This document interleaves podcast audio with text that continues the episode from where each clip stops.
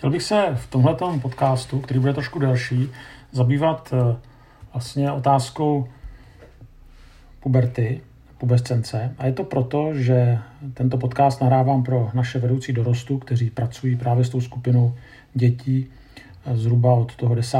do 15. roku věku. Tak jim chci dát nějaký materiál, vybavit nějakým materiálem, ale samozřejmě není to jenom pro ně. Poslouchat to může kdokoliv, kdo pracuje s mladými lidmi nebo třeba i nepracuje, koho to zajímá. Může to být zajímavý materiál i pro jiné vychovatele, samozřejmě i pro rodiče. Chci jenom eh, říct, nebo tak na úvod, že období mezi tím 11. a 15. rokem věku označujeme jako pubescenci, protože pubes znamená latinsky chmíří. Tak eh, dos, nebo přeneseným slova smyslu, ta pubescence tedy když odvozujeme to od toho latinského pubes, znamená doslova získávání dospělého typu ochlupení. Tak eh, asi tolik, eh, proč tedy mluvíme o pubescentech a nyní se eh, podíváme na některé na to, jak se to vlastně projevuje v lidském životě a potom, jak s tím taky souvisí duchovní dozrávání. Jaké jsou výzvy tohoto období ve vztahu s Pánem Bohem a jak k tomu mohou na pomoci i vedoucí. To je, myslím, také velmi zajímavé. Někteří tvrdí, že tady to období je z celého života nejdramatičtější a je to proto, že se tady dochází k velmi rychlým tělesným změnám, dochází také pohlavnímu dospívání, dochází také k silným výchylkám psychické rovnováhy a hledání určité nové integrace osobnosti. Je to k hledání sebe sama. Ten jedenáctý rok jako spodní hranice má své opodstatnění v tělesném vývoji, jednak proto, že dochází ke změně způsobu školního vzdělávání, to znamená to zahájení odborné výuky celým týmem učitelů. Převážně do té doby to byl jeden, dva, tři učitelé na prvním stupni, teďka je to mnohem víc, protože už učí ty děti odborné předměty ale je to i změna v citovém vývoji. Hm, kolem 11. roku dochází také k prvnímu platonickému se zamilovávání. Ta horní hranice těch 15 let je přibližně, chci zdůraznit to slovo přibližně dává, dána biologicky, to znamená možnost splodit dítě, byť samozřejmě je to jenom možnost, která není žádoucí. A v našem školském systému je tady ten věk také důležitý, protože se tady rozhoduje o dalším způsobu vzdělávání. Je tady také počátek právní zodpovědnosti za vlastní činy, což třeba symbolizuje i občanský průkaz, který ten pubescent nebo dospívající dostává v 15 letech. Psychologicky lze taky po 15. roce předpokládat určitou stabilizaci, sklidnění vývoje, ale to někdy pokračuje dál až do tzv. adolescence, byť jiným způsobem a bývá to někdy ještě bouřlivější. Ale tady to je asi hodně individuální. Individuální rozdíly jsou v té v tom období dospívání hodně výrazný, ať jde o tělesný nebo duševní vývoj. Někteří jedinci prostě prudce jak se vytáhnou, jsou velmi vyspělí, na rozdíl třeba od jiných, ale liší se to i v duševním vývoji. Většinou děti ještě lze vzdělávat společně, ale ty nadanější děti už potom mají možnost jít na osmiletá gymnázia nebo na různé školy třeba s rozšířeným jazykovým vyučováním, které kladou zase vyšší nároky a více stimulují určitý intelektuální vývoj. Ale ještě větší jsou rozdíly potom v psychosociálním a citovém vývoji, eh, což se potom projevuje zejména ve způsobu trávení volného času.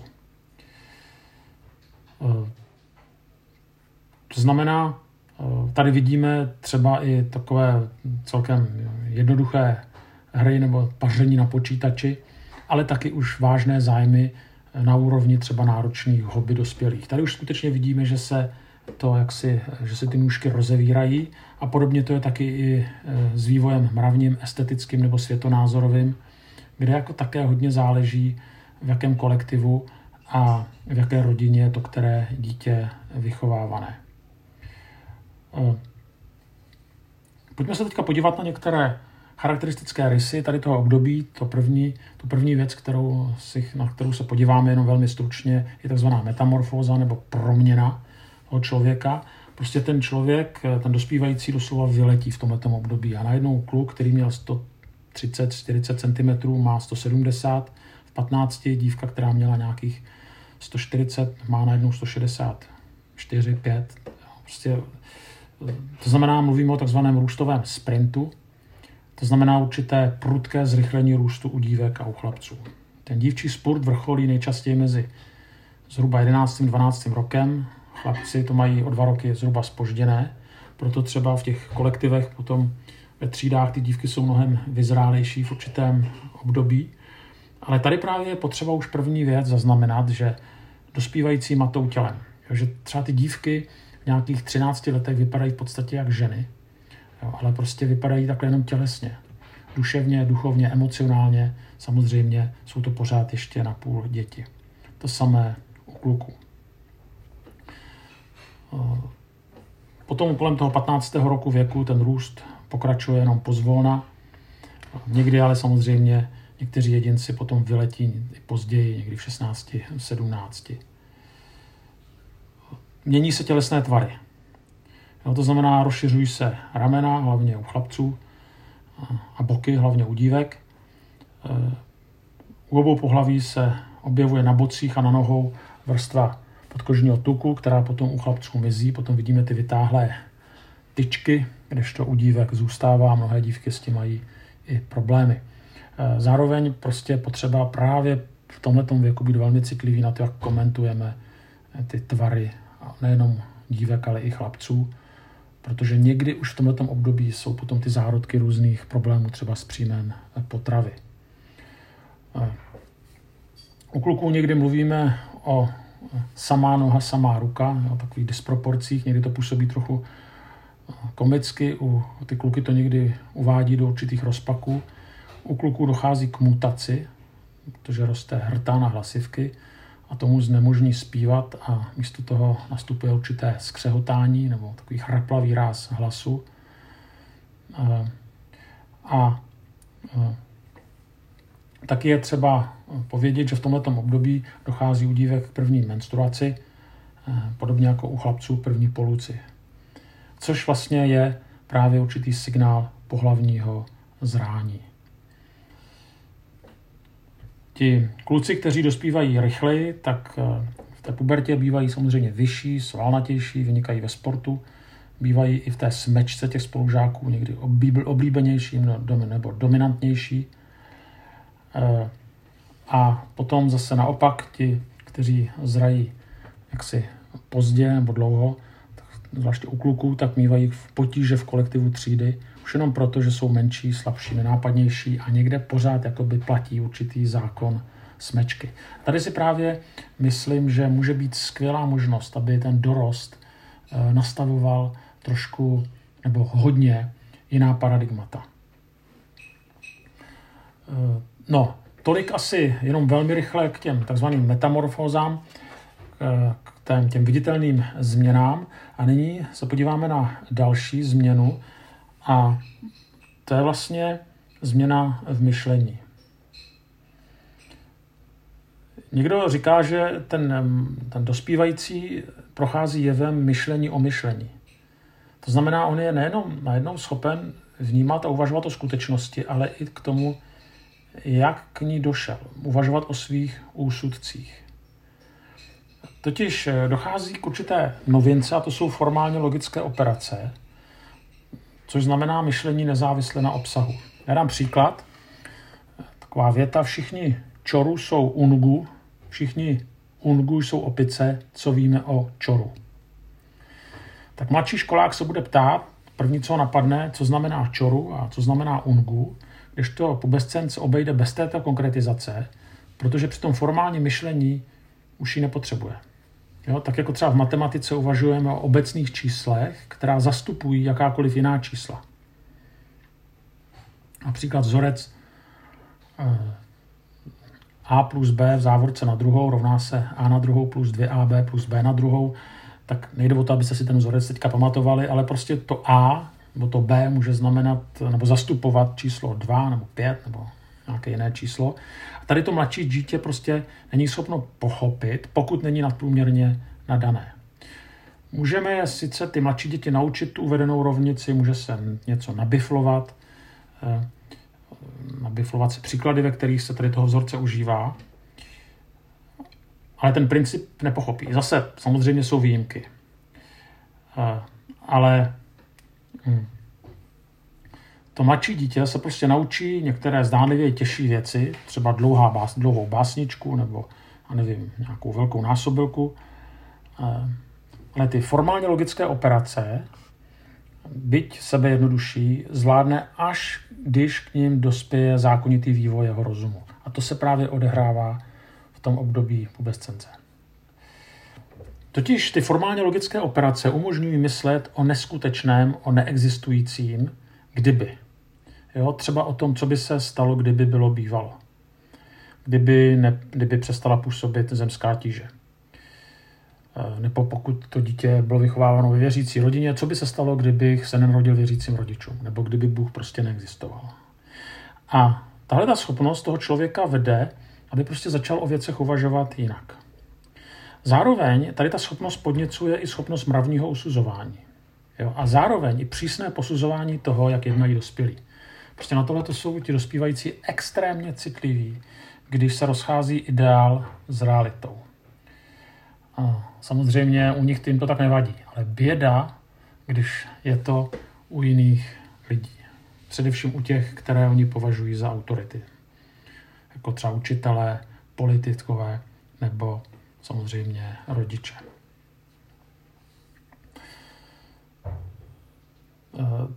Jedna z takových charakteristických eh, věcí nebo oblastí tady toho období je schopnost kriticky uvažovat o smyslu hodnot, kterému, které tomu pobezcentovi vštěpovala společnost a rodina.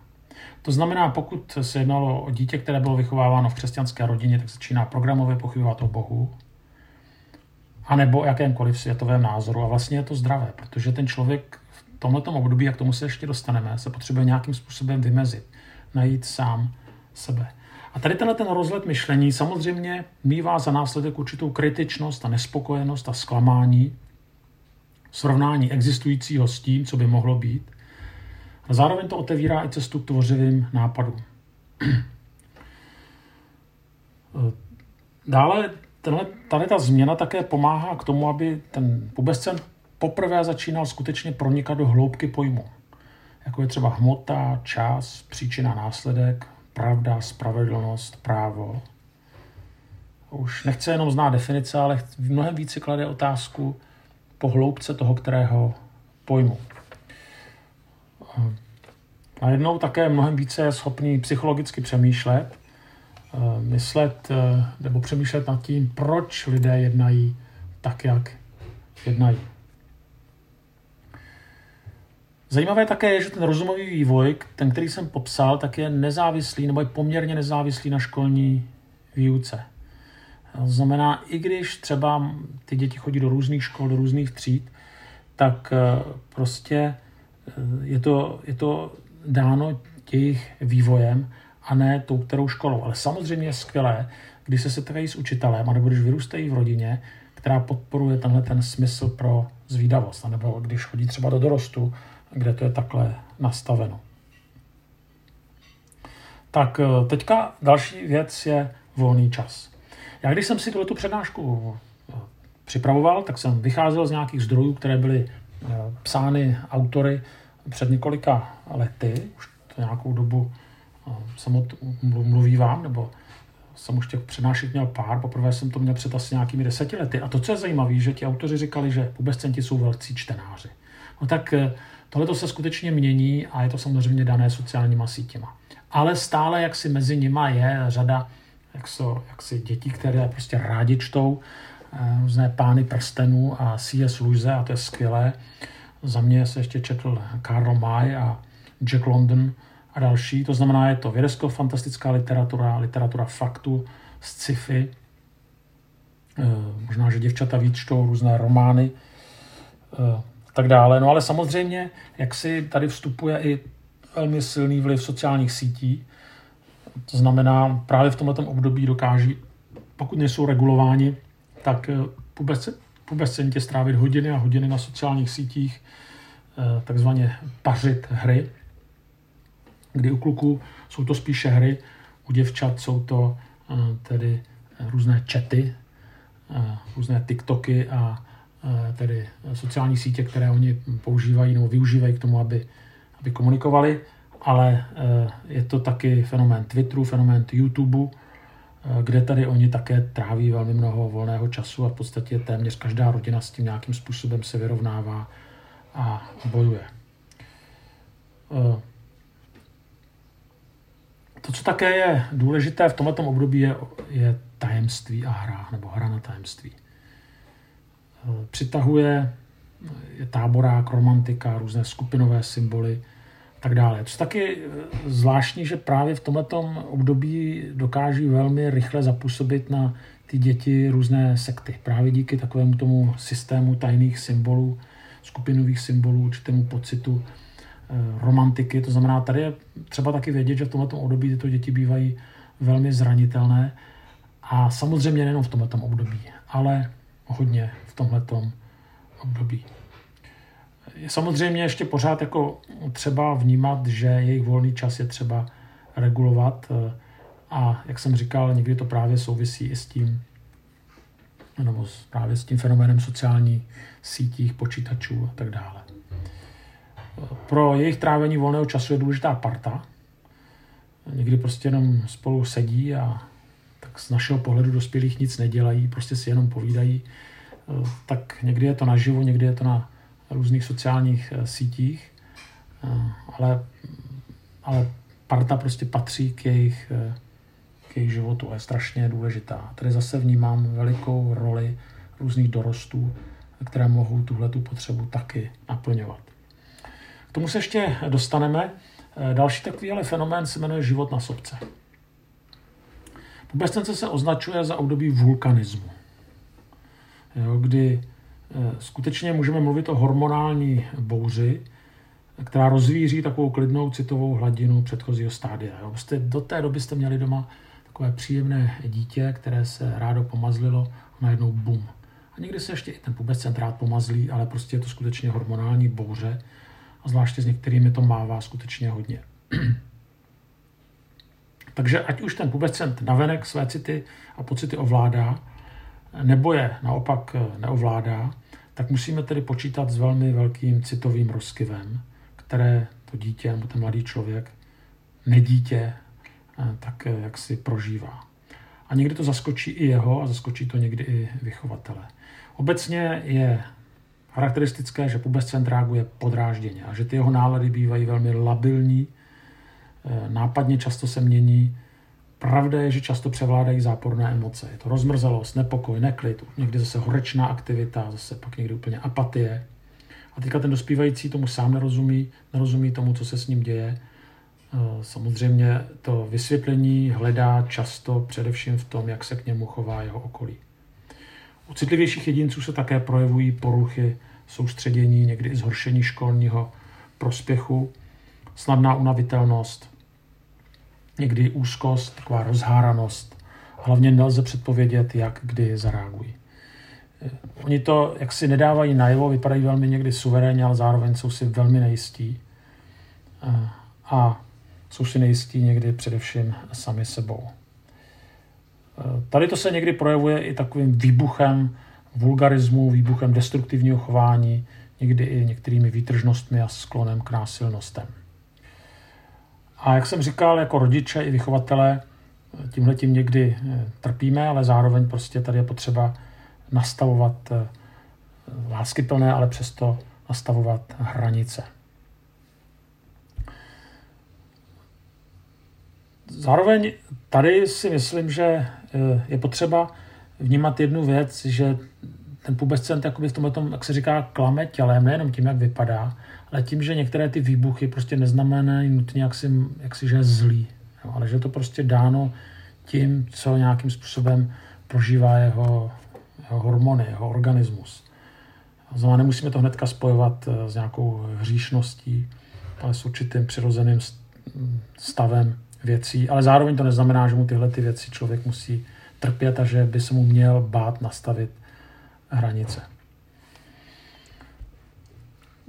Když jsme mluvili o citové bouři nebo o životě na sobce, tak je tady ještě další taková, taková oblast a to je oblast přijmutí své tváře. Tady totiž nejde jenom o tvář, ale o celé tělo, o vlastně přijetí sama sebe. Jeden psycholog řekl, že zrcadlo je důležitou rekvizitou v pubescentově světě.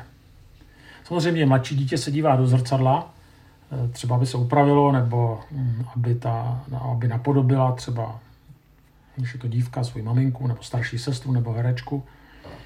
Ale v pubertě už najednou ten důvod je jiný. Jo? Najednou prostě mu začíná víc záležet na druhém pohlaví, na tom, jestli se bude líbit v tom kolektivu, kam patří, eh, zda nesklidí posměch. Pokud se zamiluje, tak mu na té pohlednosti záleží dvojnásob. Nově jakoby objevuje svoji tvář, nebo vůbec to, jak vypadá. A teďka samozřejmě najde v sobě zalímění nebo se zděsí. A teďka člověk řekne, no, eh, zděsí se, protože se sám sobě nelíbí, ale ono tak úplně není. Ono ti strašně záleží na tom, jak eh, si zvykl, že na ně reaguje jeho okolí.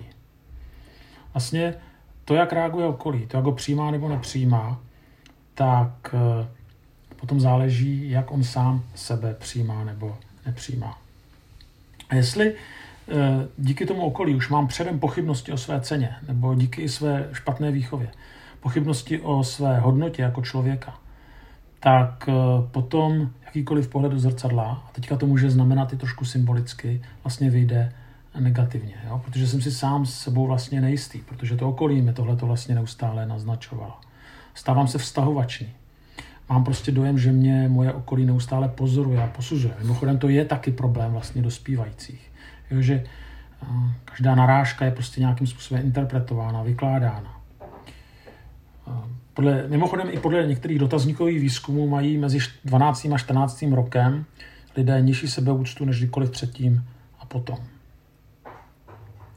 Takže eh, tady taky záleží, kde jsem to své sebevědomí získal v tom předchozím období. Jestli jsem ho získal, jak se mnou bylo zacházeno jako, eh, jako s dítětem, třeba už od batolecího věku. Jak se na mě dívali moji rodiče. Jestli jsem získal už v tomto období určitou jistotu a citové zázemí, že mě taky někdo obdivoval, že mě měl rád. Eh, v tomto období taky ten pubescent, tedy protože dbá na svůj zevnějšek, tak někdy svádí boje s rodiči, když odmítá jít třeba do školy nebo někam jinam v něčem, co považuje za obnošené, za dětské, za trapné, za nemožné, za to, co nepřijme jeho okolí, trápí se, když musí třeba nosit brýle, stará se o to, jestli nemá příliš velké nebo odstáté uši. Děvčata, možná ještě víc než kluci, tak mývají starosti s postavou, s podkožním tukem, hlavně abych nebyla moc tlustá. A samozřejmě tady taky vznikají potom některé problémy s příjmem potravy, Eh, a to potom bývá někdy taky skutečně vážné a tam je potřeba i nějaká pomoc zvnějšku. A tam je zase skvělé, když jsou dobré vedoucí nebo dobří vedoucí, kde je možnost o těchto věcech eh, mluvit. V těch nejhorších, v těch těžších případech vyhledat třeba i odbornou pomoc. Mám na mysli třeba, když se jedná o některé problémy s potravou.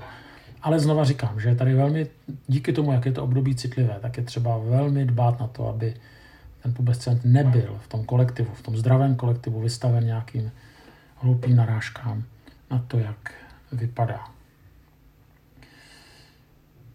Tak podíváme se ještě na další, tedy takovou, takovou věc, a to je vůbec já a ten druhý. To znamená vztah k rodičům a k vrstevníkům.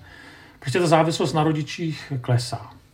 To neznamená, že by měl odejít pubescent z domova, ale prostě jak si se jako vymezuje vůči rodičům, protože je to taky přirozené, že člověk by se měl stát prostě postupně samostatným. Takže samozřejmě je tam pořád ještě existenční závislost, jsou tam i citové vazby. Rodiče jsou stále na prvním místě, pokud ta rodina je harmonická. Samozřejmě pubescent potřebuje i výchovné vedení. Zároveň prostě to osamostatňování, které patří tady k té době, tak bývá bolestné. Protože to dítě si nějak podvědomě uvědomuje, že se loučí s takovou tou samozřejmou lojalitou k rodičům, se svou dětskou něhou a důvěřivostí. A ten vývoj pokračuje dál a hlavně dochází k tomu, že začíná převládat kritika, někdy i spoura. E, mluví se o takzvaném pubescentním negativismu, hm, už to není, jako to bylo v batulecím věku, jako určitý vzdor, ale skutečně útok proti autoritám. Ten dospívající no, pubescent sleduje velmi bedlivě chování rodičů, diskutuje o jejich názorech, rodiče tím taky někdy patřičně vytáčí, eh, někdy schválně zastává opačné stanovisko než oni, což zase ty rodiče nevidí a neslyší rádi. A eh, ta spoura se týká i dalších autorit, zejména učitelů, někdy i trenérů. Doma i ve škole je ten pubescent doslova alergický na trest. Hmm. Trest je pro něj téměř nesnesitelný, protože tam cítí urážku, ta pubescentní kritika učitelů je tak běžná, že je skoro zbytečné se o ní zmiňovat. Jo, ta třída je skutečně kolektivním pozorovatelem a každou chybu, každý nějaký nedostatek toho učitele pohotově komentuje. Takže někdy ty přezdívky učitelů bývají někdy skutečně velmi zlé, ale zároveň velmi trefné. Obdivuju učitele, které, kteří dokáží jak si v těchto kolektivech ne učiteli obstát. Jo. Ale zároveň i proto, že i, i když jak si ty pubescenti jako rebelují, tak zase na druhou stranu jak si hledají nějaké identifikační vzory. To je takový jako rozpor. Každopádně většinou každý, komu je přes 40, tak je pro, pro, pro pubescenta, pokud tedy nezíská jeho sympatie, tak je starý a zkosnatilý a nemocný, zaostalý. Ale chci tady říct, že vlastně ta pubescentní spoura tak je normální stádium a má svůj vývojový smysl a je třeba, abychom se jí nelekli. Prostě eh, ona tomu člověku mladému usnadňuje vymanění z dětské citové závislosti a zároveň je určitou zkouškou vlastních sil. Takže ta vzpoura má takové možná tři možnosti. Někdy to dítě je zakřiknuté, prostě nedovolí si postavit se proti rodičům nebo jiným autoritám, spojené otevřeně. A tady je nebezpečí, že ta vzpoura je překrytá vynucenou poslušností. Takže eh, ten pubescent, eh, on couvne do pozice mladšího dítěte, protože pro něj to je pohodlnější, bezpečnější, jsou to takový hodný, hodní chlapečkové a hodné holčičky. A já si z toho nechci dělat legraci, pokud takové ty děti vnitřně jsou, tak je to v pořádku. Nebezpečí ale je, že ta vzpoura doutná jakoby uvnitř. A pak to někde praskne, až se třeba a odnese to třeba jednou tchyně, nebo, nebo manžel, nebo manželka. Ten druhý rozměr je, že se není proti čemu bouřit. Že ty, ty vztahy s rodiči jsou velmi vlažné, nebo rodiče jsou slabí, jsou povolní. A tak to dítě, no, ani nestojí ty rodiče za to, aby se proti něm bouřilo, protože nemá proti komu. To taky není dobré.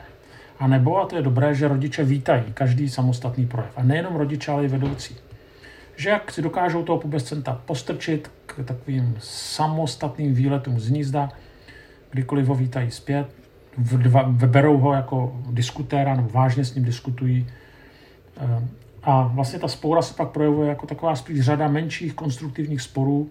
Je to určité napětí mezi otcem, synem, matkou, dcerou, nebo i, i napříč. To znamená, jak si je to vlastně zdravé a ty rodiče nějak, nebo ti vychovatelé dokážou vlastně vnímat v tom, v té určité spouře, že to je vlastně normální, že to tak jako patří k tomu člověkovi, že on si potřebuje osahat svoje limity, potřebuje si vůči někomu vymezit. Zároveň je tady ještě další takový paradox, a to je paradox svobody. Jo? Ta svoboda je pro pubescenta strašně vysokou hodnotou, Eh, a teďka třeba si volí zaměstnání. A teďka je v rodině, která má jasno, kdy prostě ten dospívající musí být doktorem, jo, nebo musí být právníkem, nebo musí mít vysokou školu. Jo, a nesmí se vyučit, protože to je prostě podřadné. Jo. A teďka dochází někdy skutečně k velikým konfliktům mezi rodičem a dětma, protože on prostě nesplňuje ty, ty představy, které ten rodič měl. A teďka jde o to, to nějakým způsobem skloubit. Ale je prostě asi těžké, když třeba to dítě se dobře učí a chce v těch 15 prostě jít na dvouletý učební obor, já nevím, třeba výroba salátů někde v Lahutkách, tak je jasné, že ta rodina prostě z toho úplně šťastná není, byť řemeslo má zlaté dno. A teďka on chce svobodu. A teďka jak v tomhle najít nějakou prostě jaksi míru, tak to není jednoduché. A tady je právě skvělé, pokud do toho můžou třeba vstupovat i někteří jiní lidé než rodiče, když můžou pomoct nějaké autority, třeba z řad vedoucích eh, třeba, třeba dorostu, které on pak v některých věcech prostě bere víc než svoje vlastní rodiče. Ne protože by rodiče neměl rád, ale prostě, že se od nich jaksi osamostatňuje. To znamená, jak si berte vážně tu jeho potřebu po svobodě a zároveň musí pochopit, že svoboda není anarchie. Dále je důležitý vztah k vrstevníkům. Jo? To už jsem tady zmiňoval několikrát, že ty vrstevníci jsou jednou z hlavních hybných sil toho pubescentního vývoje. Školní třída, nějaká parta, eh, dorost, strašně důležité, nějaká sportovní kolektiv. To má stále větší vliv a tady je právě to, že někdy oni dělají něco, protože to chce ta parta. A někdy jsou schopni dělat ty věci, které jdou proti jejich svědomí, aby vlastně vyhověli určitému tlaku vrstevníků. A tomu, to je někdy pozitivní, když ta parta je dobrá, ale zároveň ten odsudek té party vystavuje nebo představuje pro pubescenta těžkou hrozbu. A proto kvůli ní pubescent někdy dokáže docela i dost riskovat, třeba konflikt s rodiči, s učiteli, s autoritami, s policií, aby prostě dokázal těm svým kolegům, že za něco stojí. Jo, tak někde posprejuje nějaké metro, pak, pak se dostane do průšvihu, nebo prostě dělá věci, které by normálně nedělal, aby nevybočoval. Jo, je schopen ukrást někde nějak, nějaký mobil, prostě, aby měl taky značkový mobil v té partě, nebo nějaké peníze, aby si mohl něco pořídit, zkusit drogu, no, opít se, chovat se bezohledně ke starému člověku. Tak tady skutečně velmi záleží, z jaké je ten dotyčný rodiny, eh, jaké má hodnoty a taky, jakou ještě má partu, nebo do které prostě party patří. A eh, tady znova opakuju, že velmi záleží na tom, aby v tom, v tom sboru byla parta dětí, která může tomu eh, dítěti poskytnout nějakou oporu. A samozřejmě tady velmi záleží na vedoucích, protože prostě ti vedoucí můžou určovat určitou dynamiku té které skupiny pomoct tomu, aby ti silní eh, nebyli silní na úkor těch slabých a aby ti slabí neodpadali. Tohle to nemůžeme úplně nechat na té smečce. Jo? A nedělejte si iluze, že když ty děti jsou z, z křesťanského dorostu, že jsou to nějací andělé. Tady skutečně ten vedoucí musí vstupovat do té dynamiky té dané skupiny. Dále hm, častokrát ten pubescent touží po nějakém věrném kamarádovi. Si všimněte, že třeba Foglar, ten byl hodně psán právě pro tyhle ty eh, děti ve věku 11 až 15 let a tam vždycky nějaké hluboké přátelství, nakonec rychlý šípy, že? tak taky hluboké přátelství. Prostě touží, a proto to bylo tak čtený, protože on odrážel Foglar tu obrovskou potřebu tady toho věku, prostě mít nějakého kamaráda, mít nějakou partu, eh, patřit do nějaké party, společně něco dělat. A eh, s, tou kamarád, s tím kamarádem nebo kamarádkou skutečně potom jsou schopni spolu trávit čas a mají si stále co eh, povídat. Hmm. Tak eh, potom samozřejmě v tomto období taky, jak už jsem říkal na začátku, dochází k takovému prvnímu zamilovávání se. Eh, najednou ten mladý člověk v sobě začíná cítit jakousi utajenou sílu neznámého původu, jsi cit, který předtím neznal. To první láska. Eh, to první zamilovávání bývá platonické, kdy najednou ten dotyčný touží být v blízkosti milovaného, třeba se ho nějak něžně dotknout, eh, tělesné zblížení, pokud je to normální, zdravé, tak v tomhle úplně na začátku připadá téměř jako znesvěcení tady toho citu. Jo, touží vykonat nějaké veliké činy nebo nějak se třeba obětovat, aby dokázal, že je hoden své milované. Tohle je krásný, tohle k tomu prostě patří, k tomu prvnímu zamilovávání se. Je to láska spíš očima než tělem, ta láska se mísí s idealizujícím se obdivem. Je plachá, často nevyslovená, tajná. Ten pubescent eh, zpočátku ani nedokáže vyslovit, co cítí. Ta první láska je často náhlá. Přichází na první pohled. Ten milovaný nám připadá, nebo jim připadá jako zázračné zjevení krásy a půvabu. A, a, a vlastně hm, je to ještě něco jiného než ta pohlavní přitažlivost, která přichází poté.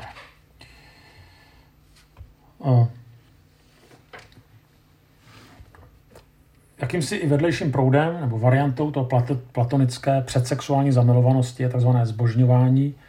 Jeho předmětem bývají dospělí. Zbožňující láska se může týkat učitele, trenéra, nějaké, nějakého hvězdy filmového plátna nebo eh, nějakého youtubera Říká se, že ke zbožňování mají spíš sklon děvčata než chlapci, že jako bez ostychu, jako tak jakoby blázní po svém idolu. Taky ta pomoc, podobná emoce se objevuje která se objevuje v pubescenci a rozvíjí se potom ale i v adolescenci, tak i v takzvaném horování. Jo, to znamená, člověk horuje eh, pro nějakého youtubera nebo pro nějakou skupinu, pro nějaký tým, pro nějakou styl hudby, historickou postavu. Eh, nicméně ještě, když se vrátím k té pubescentní sexualitě, tak té je věnovaná samozřejmě záplava literatury. Eh, tak Sexuální zájem toho pubescenta tak se projevuje především zvídavostí, z ní schání informace o anatomii, fyziologii pohlavních orgánů.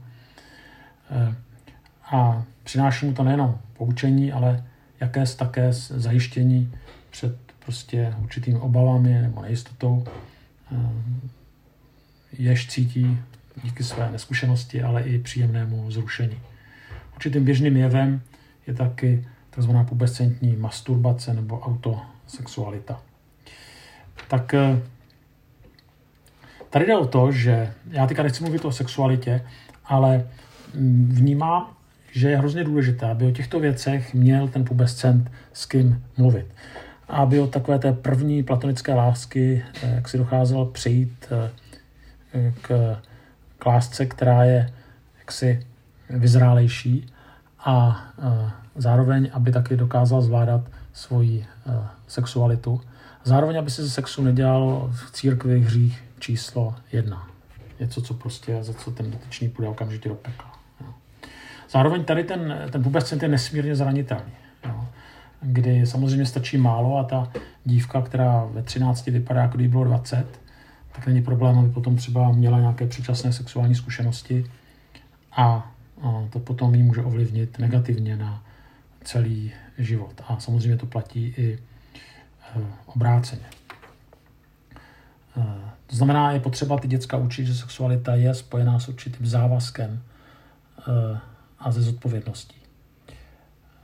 A že zamilování není úplně stejné jako, jako láska. Chci tady taky říct, že o těchto věcech se těžko mluví v rodině. Je normální, když ta dívčina se o tom nechce povídat s maminkou a chlapec s tatínkem, anebo obráceně. A je právě skvělé, pokud můžou mít v dorostě ty děti někoho, s kým to můžou probírat.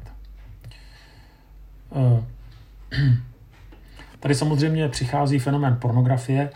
Eh, nikdy nebyla pornografie tak snadno dostupná jako dneska. A co vím, tak eh, se tím jak si trápí nejenom chlapci, ale někdy děvčata. A ten vliv pornografie na dětskou psychiku a vůbec na lidskou psychiku je devastující. O tom asi mluvit není třeba. O to více třeba tyhle ty věci otevírat no, při různých příležitostech a zase nedělat ze sexuality jediné a hlavní téma, ale brát ji vážně, protože sexualita souvisí hluboce s identitou a právě v období dospívání se identita velmi silně dotváří. Další eh, oblast jsou tzv. křehké ideály. Totiž eh, jde o to,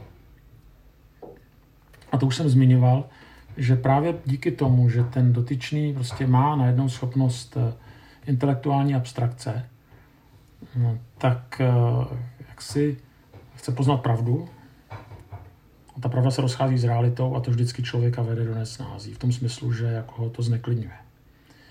A nebezpečí je, že ten, ten pubescent se hnedka na samém Prahu života eh, jak si upadne do takové jaksi skepse, cynismu, eh, ztráty ideálů. A je to i proto, že někdy narazí na cynické vedoucí, kteří jim řeknou, hele, prostě takový ideály jsme měli taky a eh, to nemělo smysl. Jo? To znamená, ten mladý člověk právě má mít ideály. Ideály prostě patří k mládí a pokud ti vedoucí nedokážou ty ideály těm mladým nějakým způsobem předávat, tak nemají co dělat na svém místě. Je dobře, když ten mladý člověk se dokáže bouřit proti starému ve jménu nového. My se toho nemusíme bát, eh, pokud to není zlé a pokud to není destruktivní. Pokud to souvisí s ideály. Tady souvisí tohleto ještě s jednou věcí, právě nebojme se mladým lidem dávat, nebo v, už v tomto období těm lidem dávat nějakou zodpovědnost. Eh, pokud chtějí založit nějakou skupinu, jo, tak jim hudební skupinu, umožněte jim to. Pokud chtějí prostě jinak eh, něco prostě docílit, umožněte jim to. S tím, že samozřejmě je potřeba nějakým způsobem potom je pozbuzovat v tom, aby to dotáhli, protože se pak eh, je nebezpečí toho, že oni se rozletí a pak je to přestane rychle bavit. Ale upřímně řečeno, to není problém jenom dětí. Pojďme se teďka podívat na eh, ještě otázku eh, duchovního vývoje.